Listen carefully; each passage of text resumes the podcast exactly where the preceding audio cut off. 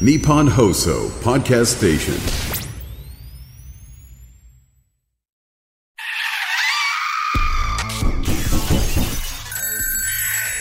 島田秀平とオカルトさん島田秀平とオカルトさん明けましておめでとうございます今年もよろしくお願いいたします島田秀平とオカルトさん新年最初の配信ゲストはもちろんこの方ラブミードゥさんです。お願いいたします。よろしくお願いします。さあ今日はですねもうラブちゃん幸せ百列拳と題しまして、皆さんからのですねなんかお悩みのメールに開運情報をどんどんお答えしていきたいと思います。お願いいたします。でまあ2024年始まったばかりですけどもね、はい。ちょっとまずね今年結構激動というかいろんなことあるんですねでどんなことが予定されているのかちょっとね紹介してみますねまず1月の12日から2月の10日までえーサッカーアジアカップ2023がカタールで開催なんですねこれあのラブちゃんサッカー好きですよね、はいはいはい。で2023年に本当は中国で開催予定だったんですがコロナの影響で中止になりまして、はいまあ、ここにまあ移動されたと。なるほど。えー日本はインドネシア、イラク、ベトナムと同じグループ D ですよということがありますね。なるほど。どうでしょう、日本。結構いい方向に行くんじゃないかなとは思いますね。うーんで、4月の1日からね、働き方改革によりまして、トラックドライバーの年間での残業時間が960時間までに制限されますと。はい。でこうなることで配送とか配達、まあ、運送業務に人手が足りなくなるこれはい2024年問題っていう、はあ。これかなり懸念されてますよね。そうですね。これはだから、これに代わる、なんか、配達方法が出てくるんでしょうね。今後ね本当にまあちょっと言われたのがそのドローンで、はい。本当にこうベランダにとかね、はい。っていうなんか無人で何かできるようなシステムが開発されないとこう回っていかないぞっていう。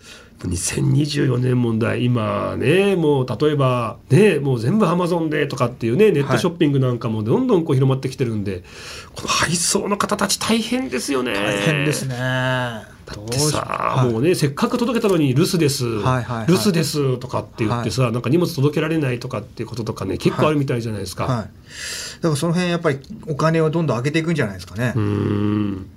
で5月がですね10年に一度開催されます川崎大使のこれ大会長っていうんですかね。ご会長みたいなやつ、はいはい。こちらもまああるということですね。そしてですよ7月、まあ、一応予定ですが2004年以来となります20年ぶりの新紙幣発行。ん。いよいよ来ますね。はい。一万円札は生涯で500もの企業に関わった資本主義の父と称された渋沢栄一。五千円札は津田塾大学創設者の津田梅子。千円札は細菌学者の北里柴三郎ということで一新されるっていうね。なるほど。面白いですよねこのキャッシュレス化はい。の中でこうやってね新紙幣が出てくるっていうね。面白いね。まあ、やっぱりね、こう、あるね、程度が経ったら、まあ、変えないとね、まあ、偽札予防とかでもね、必要なんでしょうけどもね。で、この面々もね、割とこう、都市伝説界ではいろんな陰謀論をささやかれてますよね。そうですね。はい、みんなあの組織の方たちなんじゃないか。あの組織に関わりがあるんじゃないかとかね、はいはいはい言われてますけども。これあの診察になるとかお金が変わるっていうのは運気的にはどうなんですか？やはりこの木の絵の立つっていう木の絵のスタートに合わせてるんじゃないかなってちょっと考えちゃいますね。なるほど。だからこのタイミングだったんだっていう、はい。結構そのな日本でもね大きな建設とかはいあった時のそのオープン日とかって、はいそういう占いで決められてるって話ありますもんね。そうですね。だからやっぱりこういうので験担ぎがなんかあるんじゃないかなって思っちゃいますね。うんまあ、じゃあ今年ごめんなさい2024年というのは新紙幣をまあ発行するのにも非常にいい年回りではあるってわけなんですね。そうですね。じゃあもちろんこれ皆さんにとっても何か新しいことを始めるとか、はい何か一新してみるとか、はい新しいシステムを試すっていうのは2024年はぴったりの年なわけですね。はい。はい。さあ、そして7月の15日、日本放送開局70周年なんです。おおあのラブちゃんね、前回覚えてます、あの2024年のラッキーナンバーがはい139って言ってましたけど、はい日本放送のね、住所が、これ有楽町、1丁目9の3、おお。193、全部入ってるんですよ。あら。これはやっぱりすごいですね。この70周年と重なるラッキーナンバー。もうまんま入ってますもんね。ね139、193。はいっていうか日本放送の住所って193だったんですね。それもすごいですね。有楽町一休さんってめちゃめちゃ覚えやすいですね。ええなんかそこをなんか考えて作ったんですかねここいや偶然なんじゃないですか。え何かじゃあ日本放送も今年は運気がいいんじゃないかってことですかね。はいそうして今年すごいね、夏ですよ。パリオリンピック、そしてパリパラリンピック開催っていう。今年日本選手の活躍、躍進ってどうなんでしょうかね。今年はですねあの新記録が出ると思いますねまあ、日本選手に限らず、はいすごく新記録が出て、えーいろんな今まで知らな知られてなかったスポーツとかが知られてまた違う競技がこう広がっていくんじゃないですかね。まあよくね、木の絵の立つっていうのはね、思いもしなかったようなダイナミックな変化とか、はい新時代の予感みたいなこと言われますから、まさに人類が今まで到達していなかったはい何秒の壁とか、はい何分の壁みたいなところを超えて、うわ、こんな記録出るんだみたいな。はいそれがまあ日本選手に限らず、びっくりするようなこともやっぱ起きてくるのかもしれないですね。だと思いますね。楽しみ。そして2024年の秋ですね。岸田総理の自民党総裁の任期が満了を迎えて自民党総裁選挙があるということですけども、この辺って結構ラブちゃん政治家の方も占ってますよね。はい。岸田首相ってどうなんですか？いやーまあそうですね、ここからだから、どうするんですかね、悪いイメージがちょっと、ちょっといろいろ自民党の方が今、ついてるかなと思ってるんで、支持率もね、かなり下がってますもんね。だからもしかしたらわざと一回、他に任せるのかもしれないですあね。ー日本の経済もね、本当は向いてほしいですよね。まあそうなんですけどね、難しいよな、なかなか。でもやっぱりこう時代はやっぱ二刀流なんで、皆さん一個の職業だけではなく、なんかもう一個稼げる手段を作って、たくましく生きていこうみたいなのが大事なんじゃないですかね。副業とかね、はい。やっぱり一つだとこう、ね、リスクもありますんで、自分が収入を得られる場所とか活躍できる、ね、ところを複数持つっていうのがこれからの時代大事なわけですね。はい。そして11月ですよね。第60回アメリカ合衆国大統領選挙。民主党のバイデン大統領の再選なるのか共和党のトランプ氏返り咲きがあるのかあるいは新しいリーダーが誕生するのかっていうことなんですけどここそうですね。ここはどうなんでしょうか？うん、これは、まだ誰が出るかが分かんないんで、なんとも言い難いんですけども、ちょうど11月なんで、もうもしかしたら、あの、2025年の運勢が入ってくるんですよ。はいだから2025年の木のとの実の運勢が入ってくると、これは荒れるかなって思っちゃいますね。ってなると新しい人が出てくる可能性もあるかなっていう。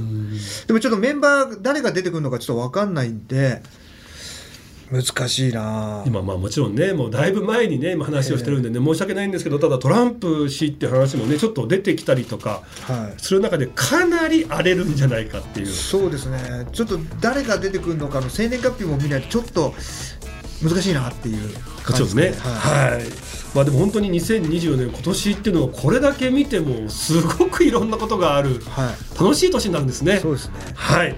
さあえこの後ですね悩めるリスナーさんたちにラブちゃんが幸せになる飛行をついていくあの大人気企画帰ってきました、はい。題してラブちゃんの幸せ百列券お送りしていきたいと思います。はいじゃあちょっとね、えーこの幸せ百列券もですね、もう幸せ届きますんで、はいメールをね、えー読み終わった後に、えー合わせてお送りしていきたいと思います。い島田秀平とオカルトさん最後までよろしくお願いいたします。島田秀平とオカルトさん。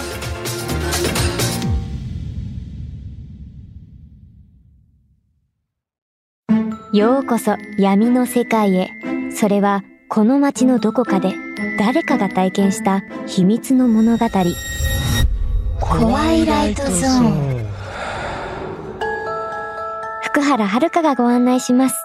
詳しくは日本放送ポッドキャストステーションで。日本放送のオカルト情報。9階だけね、男性トイレと女性トイレ、位置が逆なんです。島田秀平とオカルトさん。さあお待たせしました。ここからは年に1回のスペシャル企画ラブちゃんの幸せ百列券あった やるならやる、はいやらないならやらない。ちょっと恥ずかしかった。なやった後照れない、はい。お願いしますね、はい。えー2024年にテレビアニメ化40周年を迎える北斗の拳のケンシロウのように悩めるリスナーさんからのメールにアドバイスを送った後さらに幸せになる飛行をラブちゃんがついていくあ珍しいこの番組でねエコーを使いましたよ本当。ありがとうございます。ますさあ、どんどんもうね、これ、あの届いてます。実は今回ね、ラブちゃんが来るってことで、あの、X の方でね、ラブちゃんに何か聞いてみたいこと、開運アドバイス、求めたいことありますかって言ったらめちゃめちゃ来ましたんでえ、もうちょっとね、許す限り、はいどんどん紹介していきたいと思いますんで、はい。えー、ラブシローさん、はい。お願いいたします。はいさあ、行きますよ。えこちら、ラジオネーム、さとみさんからいただきました。ありがとうございます。島田さん、ラブミードゥさん、はじめまして。私は2024年で33歳、厄年を迎えます。お祓いに行こうと思うんですが、電車で1時間くらい離れた有名なところで厄払いするのがいいのか、歩いて10分ぐらいの近所の氏神様で厄払いをするのがいいのか、どちらがいいでしょうか。また神社で厄払いをすること以外に日常生活の中で何かやった方がいいこと気をつけた方がいいことってありますかね？ってね、えー来ましたねそうですね。まず厄払いに行く場合は、まず家をきれいにしていく。家をきれいにするはい掃除して、そうですね。いらないものを捨てるとか、えー、厄払いをしてきたのに、前の周りのなんかこう、生き量とかなんかそういう不運とかも、えーそのまんまあると、それがまた元に戻っちゃうんで、うんうんまずいらないものを捨てたり、きれいにしてから行く方がいい。そして、できれば、あの、有名なところに行った方がいいかもしれないですね。うんそっちの方が気が、なんですかね、明るいというか、メジャーなところなんで、ぜひそっちに行ってほしいなと思います。なんかあの氏神様に行くっていうのはもう当たり前のことっていう感覚ですよね。そうですねそこは特別に厄払いで行こうじゃなくって普段からもう足を運んでご挨拶をしておくっていう、はいそれをもうやっておいた上でってことですよね。そうですねはい、えーぜひ皆さんですねあの厄年の方ちょっとまあ不安な方いるかもしれませんけどもあのまずね厄払いでお祓いに行くのもいいんですがその前には部屋とにかくごちゃごちゃしてる場合はきれいにすっきり掃除をさせることがもうもっと大事だってことですね。そうですね。はい。でもどうなんですかね、厄年、厄年って言いますけど、そこまで別に気にすることもないですよね。はい。気にしなくていいと思います。気にすると逆にネガティブになってしまって、何も積極的にできなくなっちゃうんで、気にしないで。諦めないで。はい。気にしないで。おーすごいです。いろんなキャラが今回出てきてますけどもはいね。なんかあの、一説によると、厄年の役っていうのが、昔は漢字が違ったんだっていう。お役所、役目をもらうの役で、はい役年っていう説も僕聞いたことがあって、何かっていうと、まあ、えー氏神様があって、そこのね、地元の方たちは氏子ですよね。はいで、その役年っていうのが、その神様にお勤めをする役目を司る年が役年っていう。はい。だから、言い方を変えると、神様に一番近くにいられるんで、すごく運気もいいし、うんただ、神様に仕える年だから、真摯に、はい誠実に行きましょうねっていうところが、まあ、もともとはあるんだっていう説も聞いたことがあるんですよね。はいはいはい。まあやっぱり役者の役ですからね。なんか役を演じる。そうすると役を受けないで済むと思うので、あなんかキャラに入り込んでみるのはいいのかなと思います。あ目の前に役に入り込んだあらじゃあこの方にじゃあ幸せ百列拳、ははいい役に入り込んでやっていただきたいと思います、ではラブちゃんの幸せ百列拳お願いしますあーたたたたたたたたたたたたたあったお前はもう幸せになっている。ラブちゃん、幸せ百列拳。かよーん来ましたありがとうございます、なんかさ途中ちょっと声似てなかったなんか何ですか？お前はもう幸せになっているところがちょっとなんかもう本家とちょっとなんかえ？あれ？モノマネしてんのかなっていうなんかあら？1年でクオリティめっちゃ上がってきましたよね。マジっすか？ちょっと、もうちょっと見て勉強します。いやいやいやで最後の「開運」ってのがなんかあの、安倍氏にかけてみたんですけど。「ヒデブー」とか「アベシー」とかありましたけど、はい、あそこにかけてみたんですそこまでやってくれてたんですね。はいっていう。はいああ、本当に、あの、今わかりました、はいありがとうございます。はいじゃあ、この調子でどんどんいきますよ。はいえー続きまして、東京都の MS さん、38歳の方からいただきました。はいえー現在、中華料理屋で働いています。はい去年、1歳年下の同僚が独立をしました。はい自分の店を出し、成功しています。はい。オーナーからは、お前も独立したかったらしてもいいんだぞと冗談か本気かわからないことを言われます、はい。私もいつかは自分の店を持ってみたいとは思うんですがなかなか勇気がありません。将来自分で店を開いた方がいいのかそれとも今のお店で働き続けた方がいいのか教えてください、はい。なかなか難しい人生の決断ですね。そうですね。でもこれはですね、独立成功、独立して成功できる人、できない人って、やっぱお店の経営のセンスってのがありますから。うん。で、後輩はそのセンスがあった。で、ご自身は迷ってるわけですよね。はいこれは今は動く時じゃないと思います。なんで？やりたかったら何も思わずにやめてやってます。それは自分が成功するっていう感覚がわかるからです。でも多分自分の中ではまだ足りてないとか、向いてないを感じてるんです。もしかしたら、そのオーナーのお店をあなたが引き継いでいくことになって自分の店に変えていく宿命なのかもしれません。だから、まだ決断じゃないと思います。本当にやりたくなったり何か全部が整った時にオーナーに辞めに行くと誰にも相談せずに自分で決めていくようになるので、それまでは好きなように今の状態でいた方がいいと思います。すげえなんか確かにモヤモヤしてる状態ってまだ100%で覚悟決まってないですもんね、はいでなんか僕も何度も経験ありますけど会社辞める方って、はいあんまりこう周りに相談しないで急にスパッて辞めたりしますよねそうなんですよ。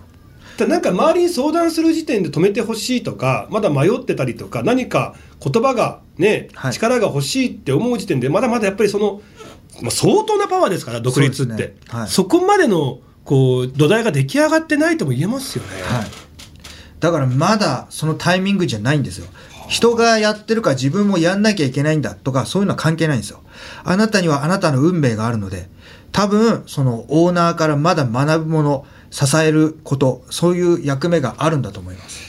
めちゃくちゃ素晴らしいなんかこうお話聞けました。ありがとうございます。ではラブちゃんからはい幸せ百列券お願いいたします。ほーああたたたたたたたたたたあったお前はもう幸せになっている。ここ似てんだよここ。ラブちゃん、幸せ百列券。カヨこれやらない方がいいんじゃないの？やらない方がいいですか？めちゃくちゃなんかさっきのアドバイスかっこよかったんだけど。え、そうですか。でもなんかこう、ツボをつかれてるような感じで。いやた今今ねその MS さんには届いたと思いますけどもね、今幸せの飛行を疲れてますんでね。やんない方がいいんですか？いやいややっぱやっぱ必要か必要だと思うんですよ。やっぱねお前はもう幸せになってるの部分がねすっごい好きです本当ですか？すっごいなんか声似てますあありがとうございます。じゃあどんどん言っていいですか、はい。ラジオネームまさまささん静岡県の方からいただきました、今使っている財布ボロボロになってきました。新しい財布を買おうと思っています。今使っている財布は先輩から誕生日プレゼントでもらったものでずっと愛用してきました。え今回自分で新しい財布を買うにあたりまして何色の財布を買おうか迷っています。金運アップといえば黄色だと思うんですが僕個人的には青が好きなんですこういう場合自分が好きな色を優先した方がいいのか金運のいい色を優先した方がいいのかどっちなんでしょうか？これはですね、自分の気になってる色がいいです。おおやはり。言い切るからすごいはい。自分のね、この感覚を大事にしてほしいんですよ。で、さらにですね、今年、ラッキーカラーが青、緑なんです。はいだから自分が分かってるんです。細胞レベル、DNA が知ってるんです。無意識が知ってるんです。今年は青がいい。だから自分の好きな青の財布を買ってください。素晴らしいあの成功者ってインスピレーションを大事にするっていう、はい直感を信じるっていうねなんかそういうまあ共通点あったりしますよねそうですね。やっぱり何かこう自分が分かっていてそれをこう直感で教えてくれるってことはあるんですねそれに従うことで成功の方に行くってあるんですねはい。絶対あるので、それを信じてください。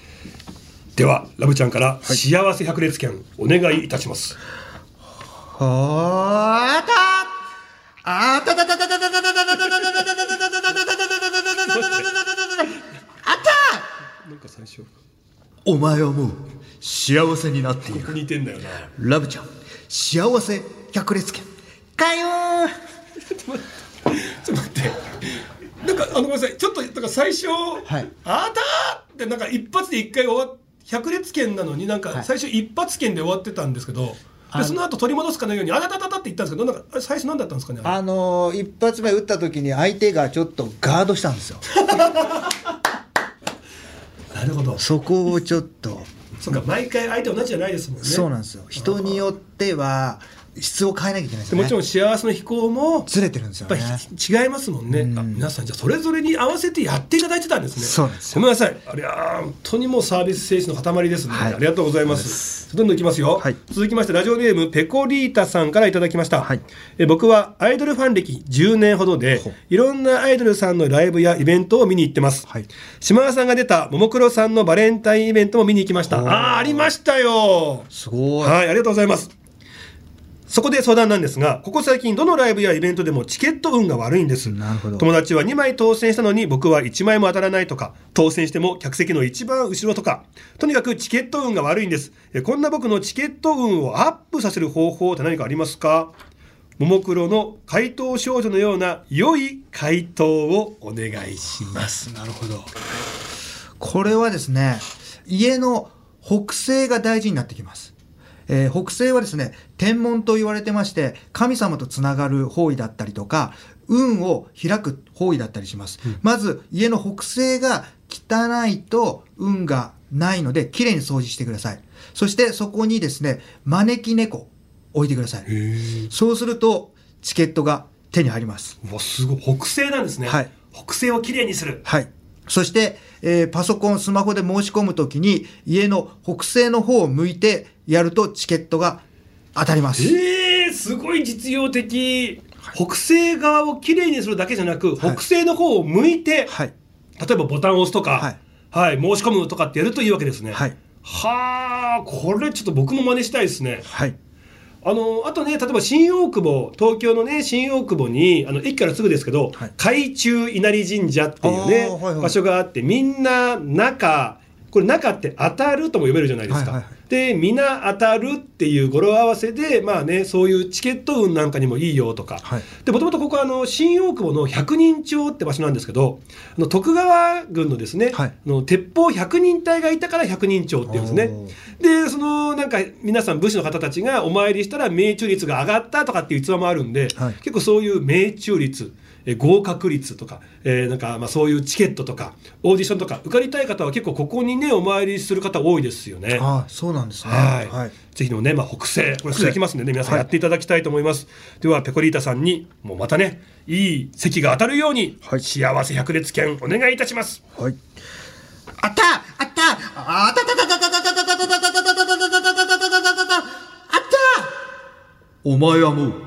幸せになっている。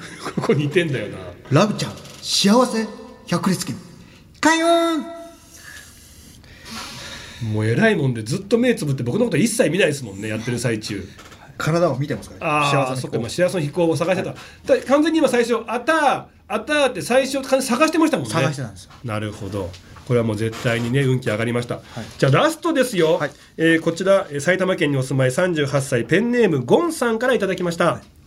えー島田さんいつもオカルトさんを通勤電車の中で聞いてます、ありがたいけど、で会社行くときに階段ってどうなんでしょうね、以前のラブミードゥさんゲスト会も楽しく聞かせてもらいました。相談です。私はですねお付き合いする女性にことごとく裏切られちゃうんです。最近まで半年間お付き合いをしていた彼女が実家のお父さんが病気で莫大な治療費が必要と言ってたので 私は貯金を切り崩し親戚からお金を借りて500万円を捻出お父さんが入院するというタイミングで彼女に渡したところその直後から音信不通になってしまいました。それ以前に付き合っていた元カノには浮気されまくったり付き合えるかもと思っていた女の子を家に泊めたら翌朝僕の財布や時計が盗まれて家を出て行かれたり。友人にもお前はつくづく女性運がないなと言われるんですが何か女性運をアップさせる方法はあるんでしょうか？いやこれ今までの総額相当な被害額ですよね。やばいですね、うん。これはですね、えー恋愛を表す方位は北なので、はい。まず北枕で寝てほしい。あ北枕ってよくね亡くなった方の方角って言われてますけども、い、いんですね。いいんですよね。頭がこう死者が生き返らないように静かにさせるために北枕にするっていう感じで頭が結構整理されると思うんです、うん。北の方位で寝ると。または家でも北を向いて何か作業したりとかあ何かある時に北を向く。そうすると、えー間違った人を選ばなくなると思うんですね。あのオフィスでもねそのデスクの向きを北向きにすると、はい集中力が上がって冷静でいられるとかって話ありますもんね。そうですねでやっぱりそういうか、まあね、女性とかでちょっとこうわーって舞い上がっちゃってって時に北側を向いて物事を考えたりとか、はい作業をすると冷静になれるっていうそうねれがあるわけですね。はい、でこの女性となんかまあ何かこう付き合いそうになった時には北を向いてこうメッセージを送ったりとか電話する時も北を向いてるとかそれでなんかおかしいなっていうのを感じ取れると思うのでそれで多分今回からうまくいくようになると思います。そうですね。あと金運もちょっとねこれはい。いろいろ捉えちゃってね、悪そうなんですけども金運上げたい場合はどうしたらいいでしょうか？これはですね、えーまあ、職業にもよるかもしれないんですけどやはり金運は西を表すので、うん。えーパソコン業務とか西を向いてやったりとかすると金運が高まります。えーまたはよく言われてるやっぱ西に金色これベタですけど一番効くんでカーテンとか西側があったら、えー西黄色にカーテンするとかゴールドのものや黄色いものを西に置いてみるそういうのがいいと思いますあれよく聞きますけどやっぱ本当効き目あるんですね。本当効き目あると思いますねはあ、ぜひちょっとね、ゴンさん、まあ、今までね、優しいからね、いろんなね、苦労もあったかもしれませんけどもね、あのこれ、ラブちゃんからですね、幸せ百列家いただきますんで、もう2024年からは幸せ間違いないと思います。ラブちゃん、もう強めにお願いします。はいあったあったあったあったあったあったあたたたたたたたたたたたたたたあたたたたたたたたたたたたたたたたたあったお前はもう幸せになっているラブちゃん幸せ百列拳かよーん強めに行きました。もうなんか息切れしてますもんね。なんか最初なんか、あ、あ、あた、あた、あたみたいな、お、おさむちゃんですっていうのかなっていう感じもありましたけど、やっぱり今、飛行の方も強めに打ったから、そうですねはい。あもうぐったりしてますね。灰になってますね。いや、皆さんの幸せのために本当ありがとうございます。はいさあ、島田秀平とオカルトさん、そろそろお別れのお時間です。はい本当ね、はい毎回毎回、もう3年目ですよね、年末年始、はい皆さんの開運情報ね、ありがとうございました。かがだったでしょうか？そうですねもっとね幸せにさせられるように もっと頑張っていかなきゃいけないなと思ってストイックですね。はいただね、そんな方は皆さん、ぜひ読んでほしい本があ今ありますんで、ちょっとね、ご紹介お願いいたします。えっ、と「月と龍が導く守護龍占い2024」という本が Amazon 楽天書店さんで発売中ですこちらは2024年の毎日の運勢が載ってます自分の守護龍を調べて買ってね。守護流の調べ方は、えー私の X の固定ツイートか YouTube の概要欄に載ってたり Amazon のとこにも載ってるよはい、そうですね。